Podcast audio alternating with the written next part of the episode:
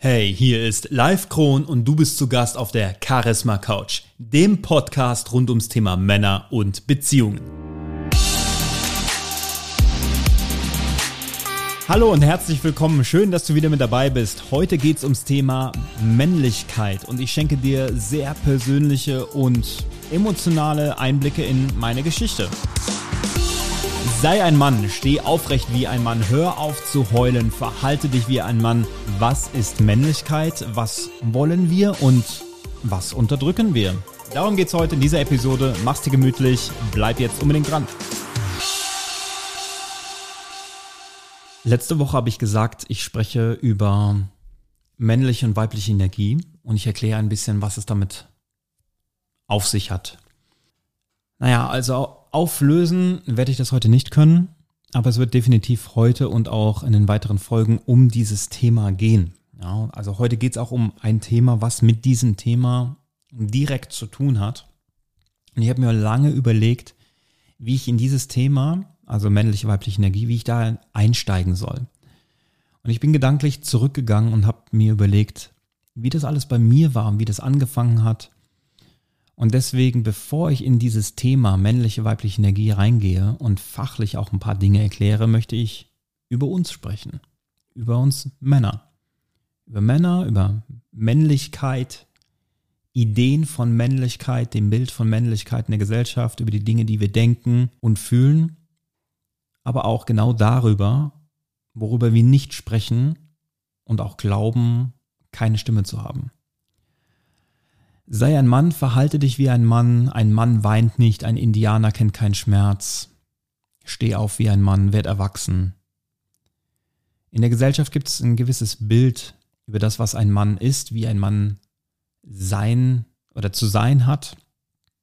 Und ich möchte an dieser Stelle einen Liedtext zitieren. Männer nehmen in den Arm Männer geben Geborgenheit. Männer weinen heimlich. Männer brauchen viel Zärtlichkeit. Männer sind so verletzlich. Männer sind auf dieser Welt einfach unersetzlich.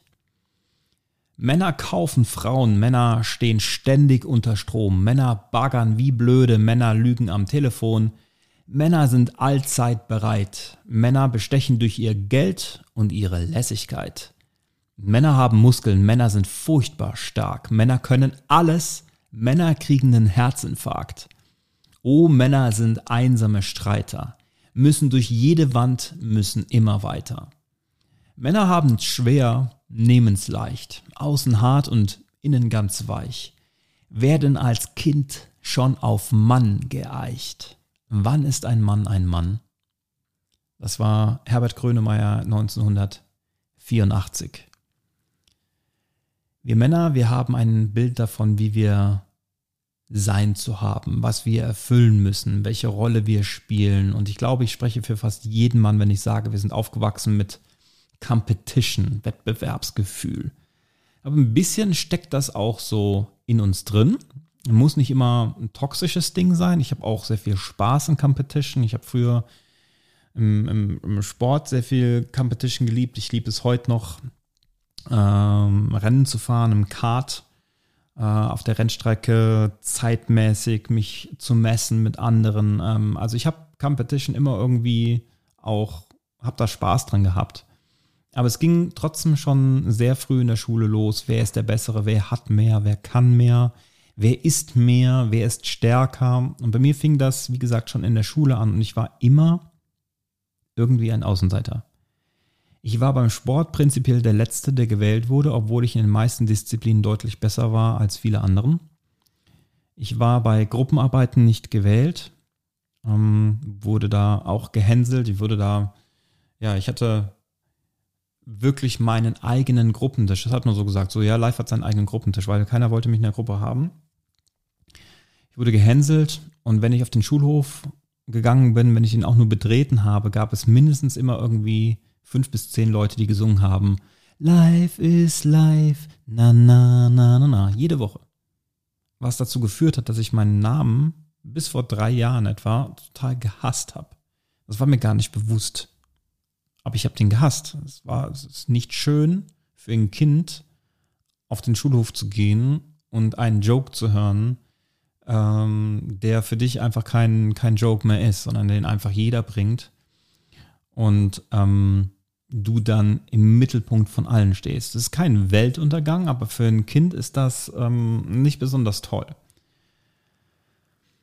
Ich war ein Junge, der niemandem etwas Böses wollte. Ich wollte eigentlich immer nur dabei sein und ich wurde jahrelang gedisst, bespuckt. Meine Eltern wurden beschimpft.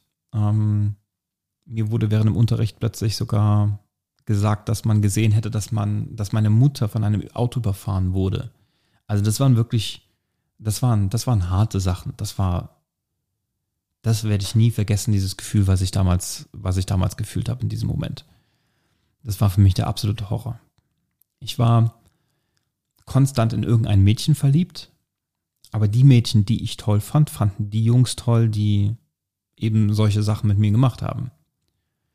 Und ich habe die Schule größtenteils gehasst. Was ich nicht gemerkt habe, ist, dass ich über all die Jahre angefangen habe, eine, ja, wie so eine Schutzmaske anzulegen. Ich wusste mich zu verstellen, ich wusste dann, wie ich dann nicht auffalle, ich wusste irgendwie, rein, wie ich, wie ich reinpasse. Ich wusste, wie ich zu reagieren hatte, um mitzuschwimmen, auch wenn ich trotzdem nicht beliebt war. Aber ich hatte, ähm, was sich da aufgebaut hat in, in, in meinem Inneren, war eine Aggression gegen diese Typen. Und irgendwann kam auch eine Zeit, da schlug ich dann zu, weil ich es nicht mehr ertragen konnte. Aber wenn ich dann zuschlug, dann schlug ich auch so zu, dass ich das dann auch damit beendet habe was im vollkommenen Gegensatz zu meinen Werten stand und all dem, was ich geglaubt hatte zu sein und auch vollkommen im Gegensatz zu den christlichen Werten, die man mir von klein auf mitgegeben hatten, die mir immer geholfen haben und bis auch heute helfen. Es war ein Ventil, es war das falsche Ventil, aber es war ein Ventil. Und irgendwann, ich glaube, das war 2005, ist etwas passiert. Und zwar war ich damals in die Schwester des Leadsängers meiner Band unendlich verknallt. Er und ich waren so ziemlich die besten Freunde und ich wollte damals in den Urlaub fahren mit, mit ihm, seiner Schwester und noch ein paar anderen. Und ich hatte lange dafür gespart und wir waren im Schwimmbad und plötzlich war mein Portemonnaie weg und da war, da war alles drin. Ausweis, Führerschein, beide EC-Karten, Bargeld. So ziemlich alles, was ich für den, für den, für den Urlaub brauchte und ich dachte, ich wurde bestohlen. Ja, und ich habe einen Ausruf machen lassen, bin zum Bademeister gelaufen und habe über eine Stunde lang alle möglichen Badegäste gefragt, ob sie mein Portemonnaie gesehen hätten und habe anschließend unter Tränen wirklich bei meiner Bank angerufen und habe alle meine Konten sperren lassen. Und als wir dann alle zurückgegangen sind zum Auto, da lag da mein Portemonnaie aus dem, auf dem Autodach. Und mein Freund damals grinste mich einfach nur an und alle anderen grinsten mich auch an. Der hat die ganze Zeit mitbekommen, was ich alles gemacht habe, wie verzweifelt ich war, das, das Ding zu suchen. Und er dachte, ah, das ist eigentlich ein lustiger Witz ähm, das, das, das Ding einfach zu verstecken. Und die ganze Gruppe stand vor mir und mir ist die Sicherung durchgebrannt. Und ich habe ihn dann vor allen Leuten gepackt und gegen sein eigenes Auto geschleudert. Und diese entsetzten Blicke des Unverständnisses der anderen, das werde ich nie vergessen, dieser angeekelte Blick von mir. Ja, und das mit seiner Schwester konnte ich dann natürlich auch vergessen. Ich kam mir ein bisschen vor wie so ein Löwe äh, in so einem Zoogitter oder in so einem Zirkusgitter der da einfach sitzt und alle gucken und es ist irgendwie, der Löwe ist so die Attraktion und jeder ähm, zieht dem Löwen mal einen Schwanz, der da so zwischen den Gittern durchkommt. Und irgendwann zuckt der Löwe aus und schlägt einmal mit seiner Kralle und verletzt dann irgendwen und dann ist es aber der böse Löwe. So habe ich mich gefühlt. Nichtsdestotrotz war meine Reaktion natürlich falsch und ich habe mich gefragt, wer, wer, wer bin ich? Warum mache ich das? Wie, wie ist das so weit gekommen? Das bin doch gar nicht ich. Ich will doch so gar nicht sein. Ich habe das aber nicht verstanden. Ich war immer so ein liebevoller, verständnisvoller Kerl, der eigentlich immer nur helfen wollte und der für andere da sein wollte und der, der Menschen mochte. Aber es gab immer wieder diese Dinge, die mich so getriggert haben, wenn andere irgendwelche Dinge gesagt haben, die mir in Beziehungen jeglicher Art immer wieder auf die Füße gefallen sind. Ich habe mich dann so getriggert gefühlt, dass ich dann ausgetickt bin und dann habe ich es viel schlimmer gemacht, als es eigentlich war. Und ich habe dann Jahre später mit Kampfsport angefangen und das hat mir ein bisschen geholfen, geduldiger und ruhiger zu werden. Aber von da an habe ich dann einfach ganz viele Dinge einfach immer mehr in mich reingefressen und ich habe eine Beziehung nach der anderen verloren, weil ich so eifersüchtig war und unglaublich große Verlustangst hatte. Und ich habe Frauen mit Liebe erstickt, die keine Liebe war. Ich wollte unbedingt gefallen und gesehen werden. Und ich wollte unbedingt eine Rolle spielen, etwas Außergewöhnliches erschaffen und machen. Aber ich hatte das Gefühl, dass jedes Mal, wenn ich die Chance dazu hatte, mir das Leben einen Streich spielt. Andere waren mittlerweile in Führungspositionen, hatten tolle Frauen, waren verheiratet, hatten Geld, hatten ihre ersten Autos oder irgendwann auch schöne Autos. Und ich hatte, hatte Schulden, war pleite, hatte keinen Job, hatte keinen Spaß an irgendeinem so 0815-Job. So 9 to 5 war für mich immer der Horror. Lebte auf 15 Quadratmetern und ich hasste mein Leben. Ich habe mein Leben gehasst. Aber nach außen hin habe ich das niemandem zeigen wollen. Und irgendwann habe ich einen Podcast gehört mit ähm, Siri Lindley und Tony Robbins, der mich so inspirierte. Und ich kontaktierte einfach Siri Lindley darauf. Ich habe sie auf Instagram angeschrieben, auf Facebook angeschrieben, überall habe eine E-Mail geschrieben. Und war sehr überrascht, sie hat mir geantwortet und wir haben uns ein paar Mal unterhalten und sie sagte, dass ich erst dann in mein völliges Potenzial treten kann, wenn ich zu 100% annehme, wer ich bin und sie sagte mir auch live, du hast irgendetwas mit deinem Namen, weil damals hatte ich auf Facebook ein Pseudonym und mein echter Name war ein anderer. Und sie sagte, was ist mit deinem Namen? Warum verbirgst du, wer du wirklich bist? Sie sah das, was keiner sah. Und wir haben auch bis heute noch Kontakt. Aber das war ein Moment, in dem mir klar wurde, oder das war der Moment, in dem mir klar wurde, dass alles, was ich versucht hatte aufzubauen, auf Lügen aufgebaut hat. Alles, was ich dachte, wer ich sei, All das hatte nichts mit dem Mann zu tun, der ich innerlich in meinem Herzen war. Es war der erste Moment, in dem mir klar wurde, dass ich das Geschenk, was mir meine Eltern gegeben hatten, der Name Life, immer abgelehnt hatte. Ich hatte meine Identität abgelehnt. Meine Schwester Lisa starb einige Zeit vor meiner Zeit auf sehr tragische Art und Weise. Und meine Eltern gaben mir den Namen Life, welcher Nachkomme bedeutet oder Sohn, Erbe. Und ich war so sehr erwünscht und wurde auch so behandelt. Aber all die Jahre habe ich das nie gesehen, sondern habe bestimmt 70.000 Euro der Rente meiner Eltern einfach verlebt und, und, und war absolut undankbar. Und in diesem Moment, in dem ich das verstanden habe, ich weiß noch genau, als wäre es das gestern gewesen oder gerade eben erst, bin ich auf die Knie gesunken habe geweint. Ich habe so hemmungslos geweint und ich habe so geweint, dass ich keine Luft mehr bekommen habe. Mein ganzes Leben, was eigentlich gut war, lief vor meinen Augen wie so ein Film ab. Ein Film voller Bedauern. Nicht Bedauern über das, was mir passiert ist, sondern Bedauern über all die Lügen, die ich mir selbst und anderen Leuten erzählt habe, weil ich jemand anderes sein wollte, weil ich meine Identität abgelehnt habe und so viele Schmerzen verursacht haben. Ich habe mich damals geschämt für den Mann, der ich war. Und ich habe mir geschworen, alles, was in meiner Macht steht, dafür zu tun, mein Leben zu ändern und die Geschenke zu würdigen, die mir das Leben gab. Ich habe so sehr geweint, weil ich das erste Mal gesehen habe, was ich alles hatte, obwohl ich de, de facto an materiellen Dingen nichts hatte. Und so oft spreche ich mit Männern und erzähle ihnen das alles und habe auch damals angefangen, ähm, Männern, mit Männern darüber zu sprechen.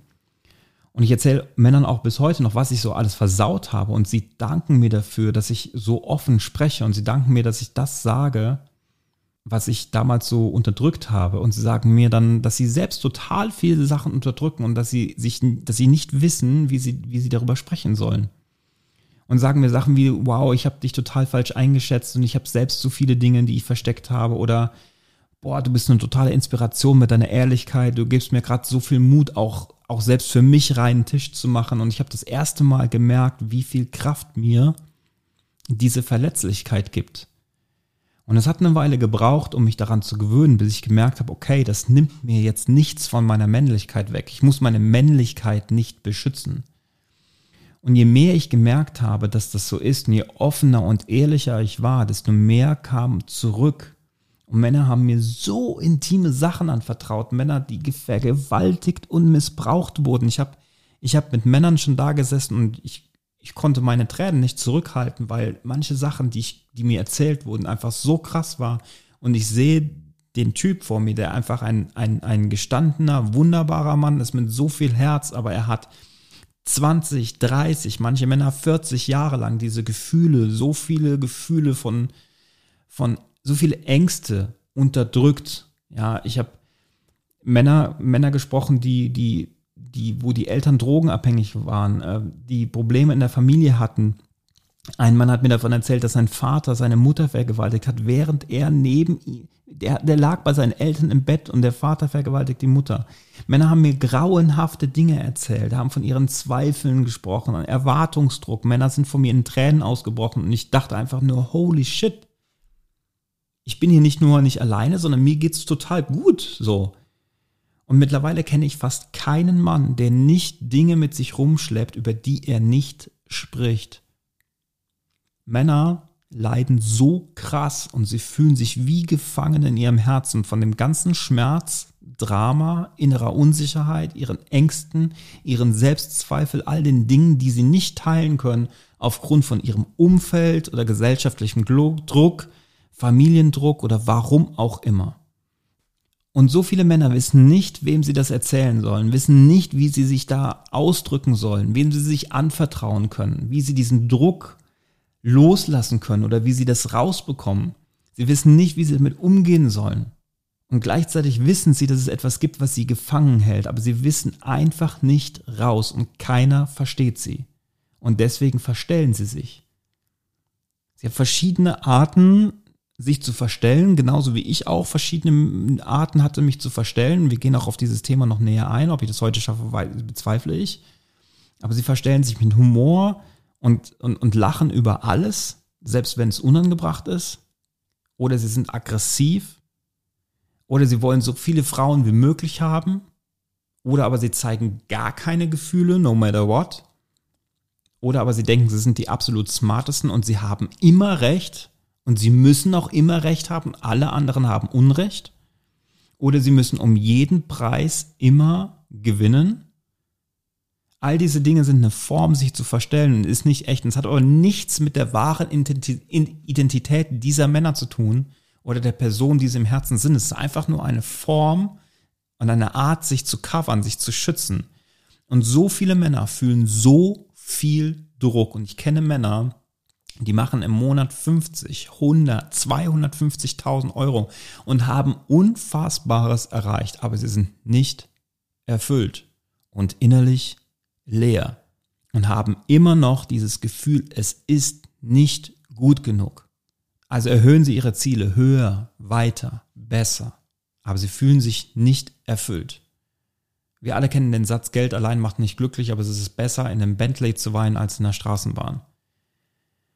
Und Toto Wolf hat das mal in einem Podcast mit ähm, Nico Rosberg beantwortet auf YouTube. Ich habe vorhin mal geschaut, das ist ähm, der Podcast heißt Beyond Victory, das ist Minute 44, 45. Äh, und Toto Wolf hat gesagt, dass wenn du leidest, obwohl du alles hast, dass es viel schlimmer ist, weil du merkst, dass alles, was du hast, so nutzlos ist. Es gibt dir noch mehr dieses Gefühl von Leere.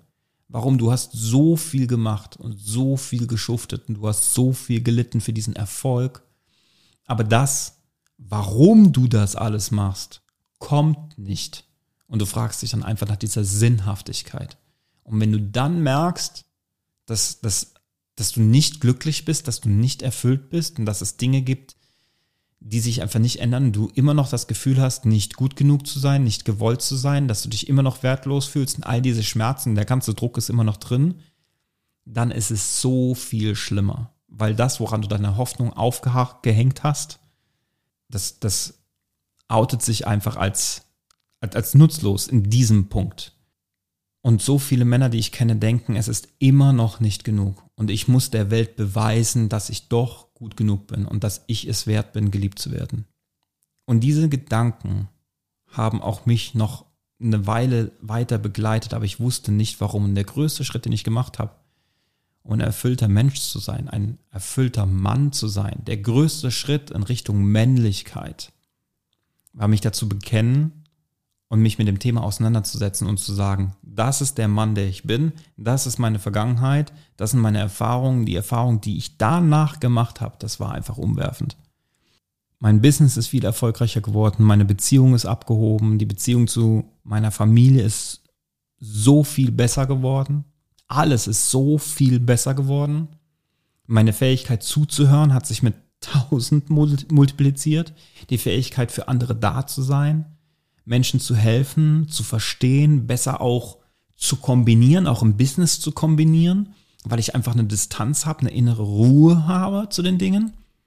Meine emotionale Fitness, meine innere Ruhe, meine Präsenz, Liebe, Güte, alle männlichen Attribute, nach denen ich immer, die ich immer haben wollte, die ich aber nie hatte, die kamen plötzlich. Und all diese Eigenschaften sind seitdem erst wirklich da und gehen auf und ich fühle eine ganz andere Qualität von Leben.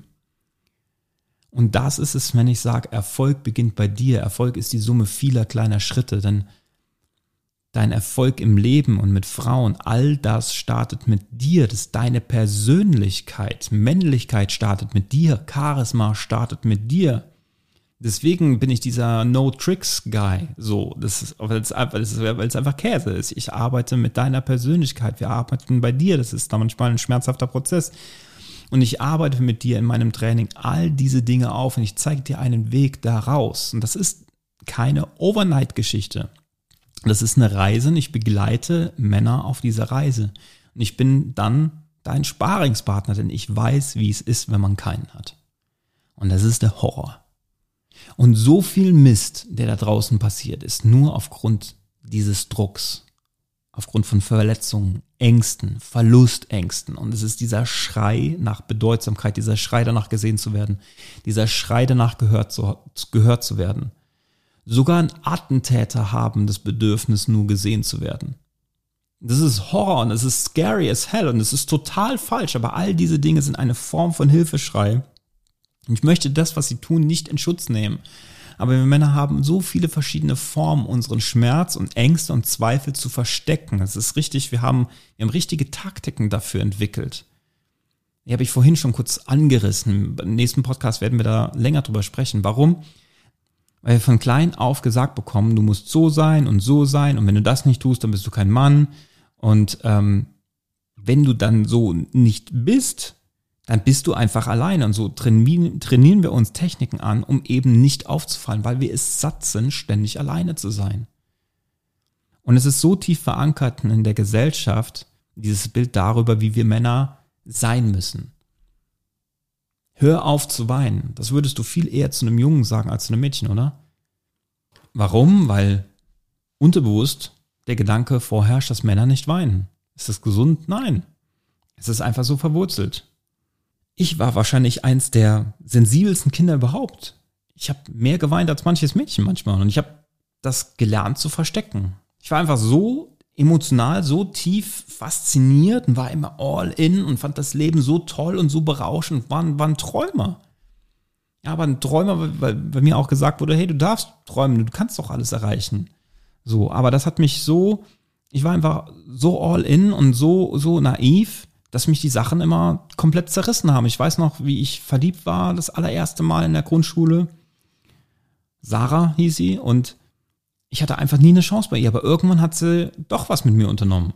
Und dann haben wir uns wieder verabredet. Und dann kam der Tag, an dem ich mit ihr verabredet hatte und sie hat mich den ganzen Tag in der Schule ignoriert. Und dann habe ich sie gefragt, magst du mich etwa nicht mehr? Und sie schaute mich nur von oben bis unten an und sagte, nein. Und der andere Kerl, der immer ein Angeber war, zeigte mir dann sehr deutlich, dass sie ihn dass sie in ihn verliebt war, um mir zu zeigen, wo ich stand und wo er. Und ich weiß noch genau, ich lief nach Hause weinend und lief in das Haus und das Wohnzimmer meiner Eltern und ich habe mir die Augen ausgeheult und ja, das, das war ich. Ja, und ich war so, always. Und das konnte keiner verstehen. Ich habe gelernt, dass in dieser Offenheit, in dieser Gesellschaft und bei Freunden so nicht gewollt ist. Auf jeden Fall ist das, was ich hier teile, nicht bei jedem Mann so. Aber ich weiß, dass viele Männer nicht wissen, was sie emotional zurückhält, was sie emotional unter Wasser drückt. Und sie können nicht beschreiben, was es ist, aber sie wissen, dass etwas da ist. Du spürst einfach, irgendwas passt nicht, irgendwas hält dich zurück wie so ein unsichtbares Seil. Und ich weiß, dass alles, was ich insgeheim gesucht hatte, einfach Anerkennung war. Und wir Männer haben ein Bedürfnis, was für uns unglaublich wichtig ist und ohne das wir nicht leben können oder wollen. Und das ist das Bedürfnis nach Bedeutsamkeit. Das Bedürfnis, einen Unterschied machen zu können, das Bedürfnis, gesehen zu werden, das Bedürfnis nach Anerkennung. Und um das zu bekommen und, und den Schmerz zu unterdrücken, Gefühle zu unterdrücken, das zu unterdrücken, was wir erlebt haben, haben wir verschiedene Methoden entwickelt, die uns aber in Wahrheit von dem abhalten, was wir wirklich wollen. Und genau darum geht es nächste Woche.